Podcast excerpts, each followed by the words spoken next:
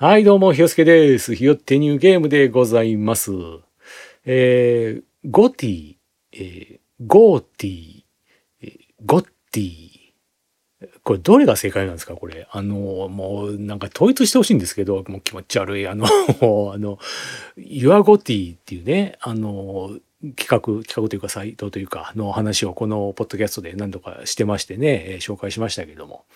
あの、ゲームオブザイヤーね、GO、略して GOTY、ゴティをね、自分なりのゲームオブザイヤーを選んで投稿しましょうと。で、ね、その中からこう、コラボ番組がたくさんあって、えーポッドキャストの番組がいろいろコラボしてて、えー各ポッドキャストの番組ごとにこう、賞を発表してね、えー3000分のポイントあげますよ、みたいな、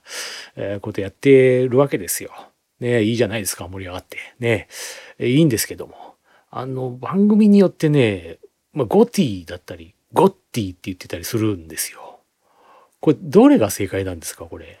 なんかもう気持ち悪いわ。すごい気になるわ。あの、ゲームなんとかっていうね、まあ、メインでやってる番組、この企画を、メインで扱ってる番組が、では、まあ、ゴティって言ってますよ。で、なんだったらもう、ユアゴティのサイトの方に、もうね、ゲームオブザイヤー、カッコ GOTY イコールゴティって、ゴティって書いてあるんですよ。でもなんか、ゴッティって言ってる人もね、いたりして、な、そのゴッティはどっから出てきたんだっていう、そのすごい気になるんです。で、実はゴッティが正解なんですか？みたいな。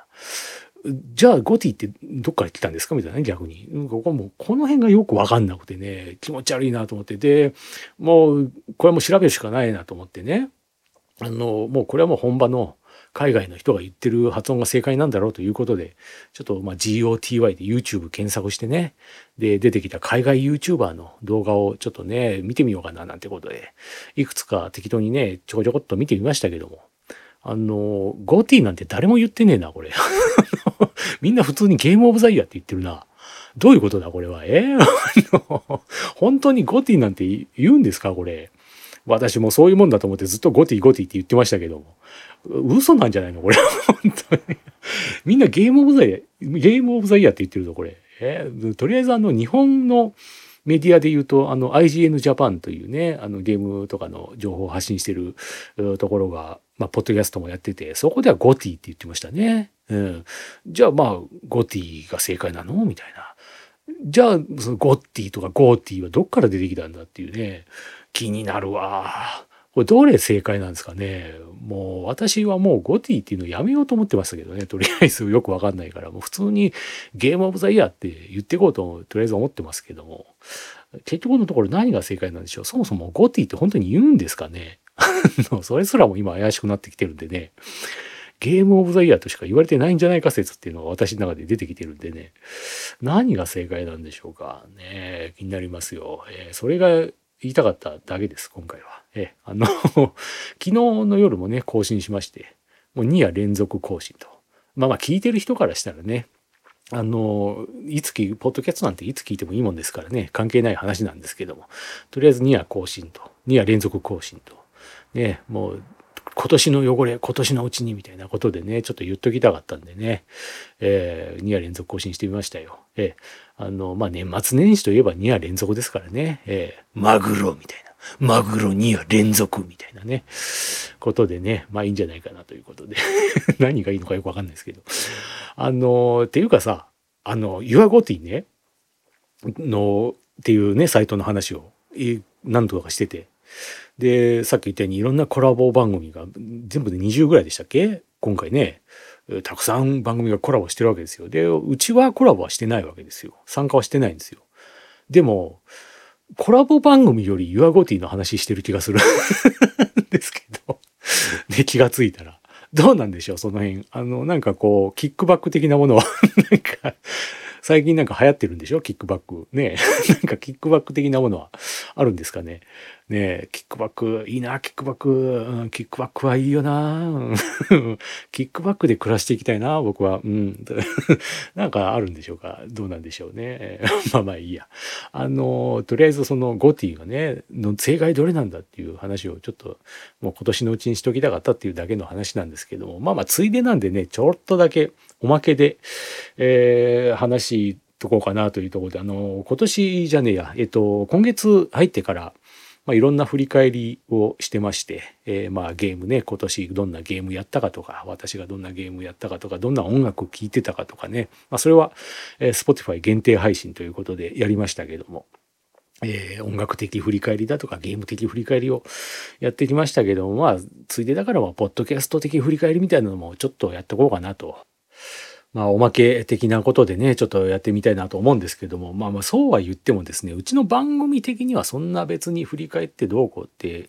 えー、ことはないですね。まあ、相変わらずですよ、うちの番組は。えー、あの、相変わらずの、こう、低い再生数でね、えー、こう、低空飛行でじりじりじりじりとやっておりますよ。えー、まあまあ、そんな中でもね、こうやって聞いていただいている人が、いるというのが本当にありがたい限りでね、もうあの、再生回数的にはですね、一番多いのがオクトパストラベラー2の回ですね。で、その次がゼルダのティアーズ・オブ・ザ・キングダムの回みたいな感じなんですよ。ゼルダよりオクトラの方が上なんだな、なんてのはね、ちょっと意外ですけども。でもまあね、再生回数だけで言うとね、あの、そんな差はないんですよ。全体的に割とどんぐりの背比べみたいなところがあってね、えー、この回だけやたら多い、再生数多いとかそういうの全然ないんで、逆にやたら少ないのはありますけどね。あの まあでもぜ割と平均的に聞いていただいてるのかなというところもね、またありがたいところでね、えー、本当に、えー、まあ、日頃からご愛顧いただきありがとうございますと。えー、あのね、ぜひとも今後もお付き合いいただければ幸いですということでよろしくお願いしますと。まあ、それぐらいですね、うちの番組的な振り返りとしては。えーま、それよりもですね、あのー、まあ、普段私がどんなポッドキャストを聞いてるかみたいなところをちょろっとだけ、えー、振り返ってみようかなと思いましてね。えー、あのまあ、ゲーム系のポッドキャストに関しましてはいろいろありますけども、そこら辺はまあこんなね、バスへのゲーム系ポッドキャストにたどり着くような方々はいろいろ分かってるでしょうから、えー、そこはまあ割愛させていただいてですね、えー、ゲーム以外の、ゲームと関係ないポッドキャスト、どんなのを聞いてるかっていうね、ところでちょっとお気に入りをいくつかピックアップしたいなと思うんですけども、え、最近ね、私が一番気に入ってるのがですね、えー、畑明の感情言語化研究所っていうポッドキャストですね。これが結構好きなんですよ。私気に入ってましてね。あの、もともとはね、あの、東京ポッド許可局っていうね、ラジオ、TBS ラジオでやってる番組がありますけれども、これはまあ何回か行ったことありますけれども、この番組でも。えー、私好きでね、昔からよく聞いてまして、えー、さ、えー、牧田スポーツさん、プチカシマさん、サンキュー達夫さんという3名の芸人がね、やられてる番組なんですけど、これもまあ、この番組も当然おすすめではあるんですけど、この中のね、サンキュー達夫さんが、えー、関わってる番組で、この畑明の感情言語化研究所っていうね、この作詞家と作詞家シンガーソングライターという畑明さんという方、すいません、このこの方私ちょっと存じ上げなかったんですけども、その方とですね、このサンキュー達夫さんが2人でやってる番組で、で、まあ、その、達夫さん目当てで聞いてはみたんですけども、これ、畑明さんっていう方がね、面白いですね、この方。あの視点だとか語り口だとか、視点だとかはね、非常に面白いんですよ。で、この感情言語化研究所っていうのは、その、どんな内容かっていうと、こう、言葉にはなってない、言語化されてない感情をこう言語化してみようみたいなことでね、毎回話をしてるんですけど、これね、なかなか面白いんですよ。こう、畑明さんの視点がね、結構冴えててね、うん共感できるところも多かったりして、これ結構最近気に入って聞いてますね。これビデオポッドキャストなんでね、映像もあったりするんですけども、YouTube でもやってるのかな、うん、同じ内容を配信してたりするんで、えー、まあ、気になる方、よかったらどうでしょうかというところですかね。あとはね、えー、コネクトっていうね、あの、T、これまた TBS ラジオの話ですけど、TBS ラジオでコネクトって番組やってまして、えー、その中のね、コーナーがね、コーナーごとに、あの、ポッドキャスト配信してるんですけど、あの、愛好家同盟っていうコーナーがありまして、これがね、私ちょっと気になってね、最近ちょこちょこ聞いてますね。あの、もうそのタイトル通りで、あの、いろんな愛好家が、いろんなものを愛する愛好家が登場する、して、で、その方にいろいろ話を聞いて深掘りしていきましょうみたいなコーナーなんですけど、これがね、結構マニアックな人が出てきてね、面白いんですよ。あの、第1回ので登場した方が、駅漏れ愛好家っていう方で、あの、液漏れっていうのは、駅、あの、液体の駅じゃなくて、ステーションの駅、まあダブルミーニングになってるんですけど、ステーション、電車の駅ね。電車の駅って結構水漏れしてることがあって、な んか知らんけど。で、それを、こう、なんかね、カラーコン立ててみたりだとか、こう、ホースつなげてうまいことバケツに水が滴り落ちるようになってたりだとか、なってるんですけど、それ、そういうのを見て楽しむ人っていうね。すごいピンポイントでマニアックなね、人が登場するんですよ。だから駅の駅漏れ対策を見るっていうね、駅漏れ愛好家っていう。で、こう私なんかね、こう、実家の山梨住んでた頃なんかは完全車社会だったんでね、あの、そんなんあんま見る機会もなかったんですけど、電車を利用する機会がほとんどなかったんでね。えー、でも東京出てくるとね、さすがに電車をよく使って、で、いろんな駅見てると、確かにね、いろんなところで漏れてるんですよ、駅って。あの、なんでこんなに漏れてんのっていうぐらいしょっちゅう目にしますね。で、気にはなってたんですけど、私も。それをね、もうピンポイントでそこだけ見ていくっていうね。ああ、いろんな人がいるもんだなっていうね。その人曰くこの、どんな対策をしてるのかを見るのが楽しいみたいなね。こう、駅ごとにいろんな対策の仕方が、こう、ホース使ってたりだなんだりっていうね。そこら辺のテクニックがいろいろあるみたいでね。それが面白いみたいな話をしてましたけども。まあマニアックですわ。なんかそんな感じでね、こう、すごいコアないろんな話が聞けるのが面白いんでね、この愛好家同盟、ちょっと気になって、えー、最近ちょこちょこ聞いてますね。で、あとは、そうね、あ、コサキンですね。コサキンポッドキャストでは、えー、これはもう聞いてますね。コサキン好きなんですよ、私。えー、で、あのね、大人気、かつての大人気ラジオが、ね、ポッドキャストで復活ということでね、もうこれは聞いてますよ。えー、コサキン本とかね、昔読んでましたしね。あの、関根さんがね、あの、和樹と務っていう本があって、関根さんが二人のね、小さい頃の写真とかが載ってる本なんですけど、私関根勤さんの小さい頃の写真でもうずっと笑ってた記憶がありますね。もう、あの写真だけでもうずっと笑ってられるっていうね。の面白いっすわ。もう関根さんもう70ですよ。ねえ、70でも相変わらずくだらないことばっか言ってね、えー、あの、最高ですよ。あんな70歳になりたいですね。憧れますね。えー、あの、もうね、テレビ、もしテレビの関根勤小坂井和樹しか知らないという人がいたら、ぜひともね、このポッドキャストも聞いてほしいですね。もうしょうもないですから。えー、あの、まあまあ、そんな感じかな。えー、あの他ね、他、もう一個ぐらいにしとこうかな。あ宮地まなみの「すいません今まで黙ってたんですけど」っていう番組がありましてポッドキャストね。これフジテレビアナウンサーの宮地まなみさんという方がねやってる番組なんですけども私ね普段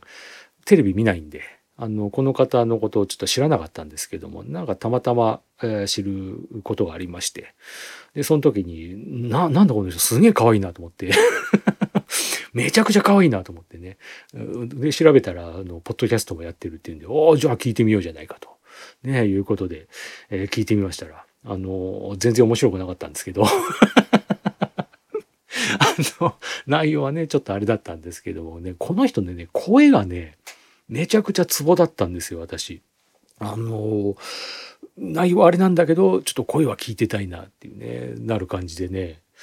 まあ、まだちょっと第2回の途中までしか聞いてないんですけど、ね、現時点ではなんか内容がちょっとね、あれだったんですけど、だいぶなんかこう、ボケーっと声聞いてたいな、みたいなことで聞くことありますね。うん、まあまあ、